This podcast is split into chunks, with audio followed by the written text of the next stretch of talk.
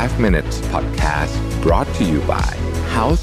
64ค่าปูที่นอน 800 เส้นได้ เย็นสบาย ยิ่งซักยิ่งนุ่ม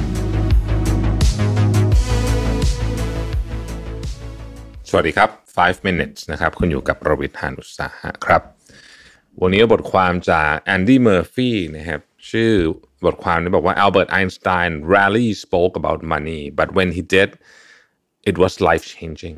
นะครับ เอ่อคือจริง ๆ เนี่ยไอน์สไตน์เนี่ยเขาเขาไม่ค่อยพูดถึงเรื่องเงินเท่าไหร่นะฮะสิ่งที่ไอน์สไตน์พูดเนี่ยมันจะเป็นเชิงปรัชญามากกว่านะครับเช่น uh, try not to become uh, a man of success but rather become a man of value อะไรแบบนี้นะฮะหรือว่า uh, only a life lived for others is a life worthwhile นะครับอืมคือจริงๆแล้วไอน์สไตน์เองก็ไม่เราก็ไม่ได้ทราบถึงอะไรเกี่ยวกับเรื่องเงินสักเท่าไหร่ แต่ว่าจากสิ่งที่เขาค้นพบเนี่ยนะฮะคือถ้าเกิดว่าเขาเป็นคนที่ ตั้งใจจะหาผลประโยชน์จากมันเนี่ยนะเขาก็น่าจะเป็นหนึ่งในบุคคลที่ร่ำรวยที่สุดในโลกก็เป็นไปได้นะครับ แต่ว่าในยามที่ไอน์สไตน์เสียชีวิตเนี่ยเขาก็มี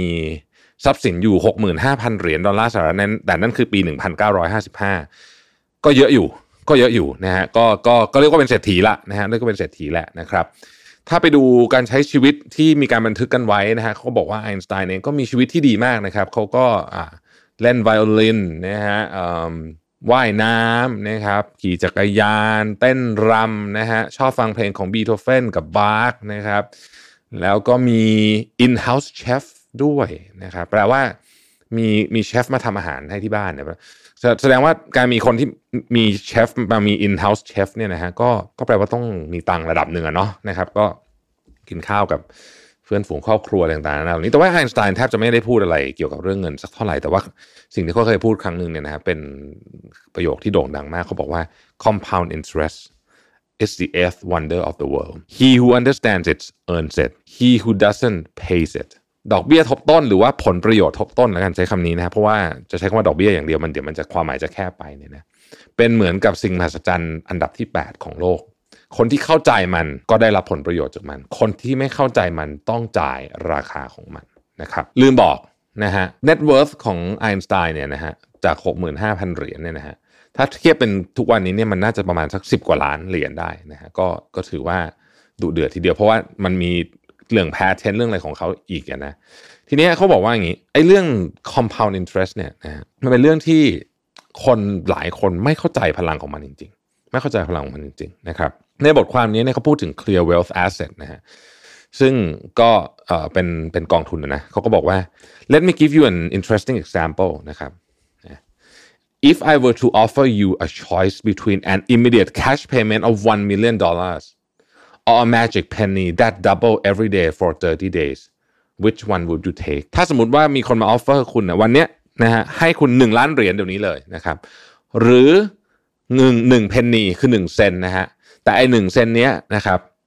มันเพิ่มขึ้นเท่าตัวทุกวันเป็นเวลา 30 วันนะฮะคุณจะเลือกอันไหน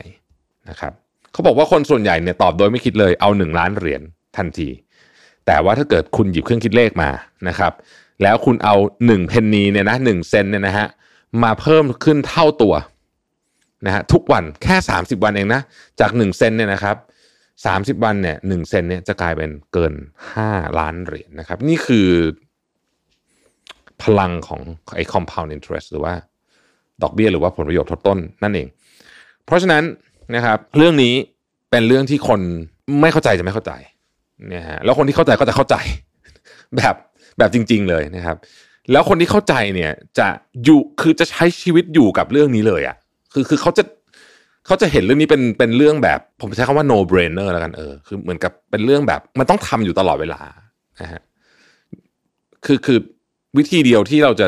มั่งคั่งได้อย่างรวดเร็วก็คือเอาพลังของไอ้ผลประโยชน์ทบต้นนี่แหละนะฮะทำให้มันเกิดขึ้น แต่มีคนบอกว่าเฮ้ยบางปีมันก็ติดลบนี่นะใช่ บางปีมันก็ติดลบ แต่ว่าระยะยาวเนี่ย เราย้อนกลับไปดูเนี่ยนะฮะถ้าเราเอาแกนสิบยี่สิบสามสิบปีจับเนี่ยไม่มีติดลบนี่แต่บวกแน่นอนนะฮะแล้วก็บวกเยอะด้วยนะครับบวกเยอะด้วย เพราะฉะนั้นก็เป็น word of advice นะจากจาก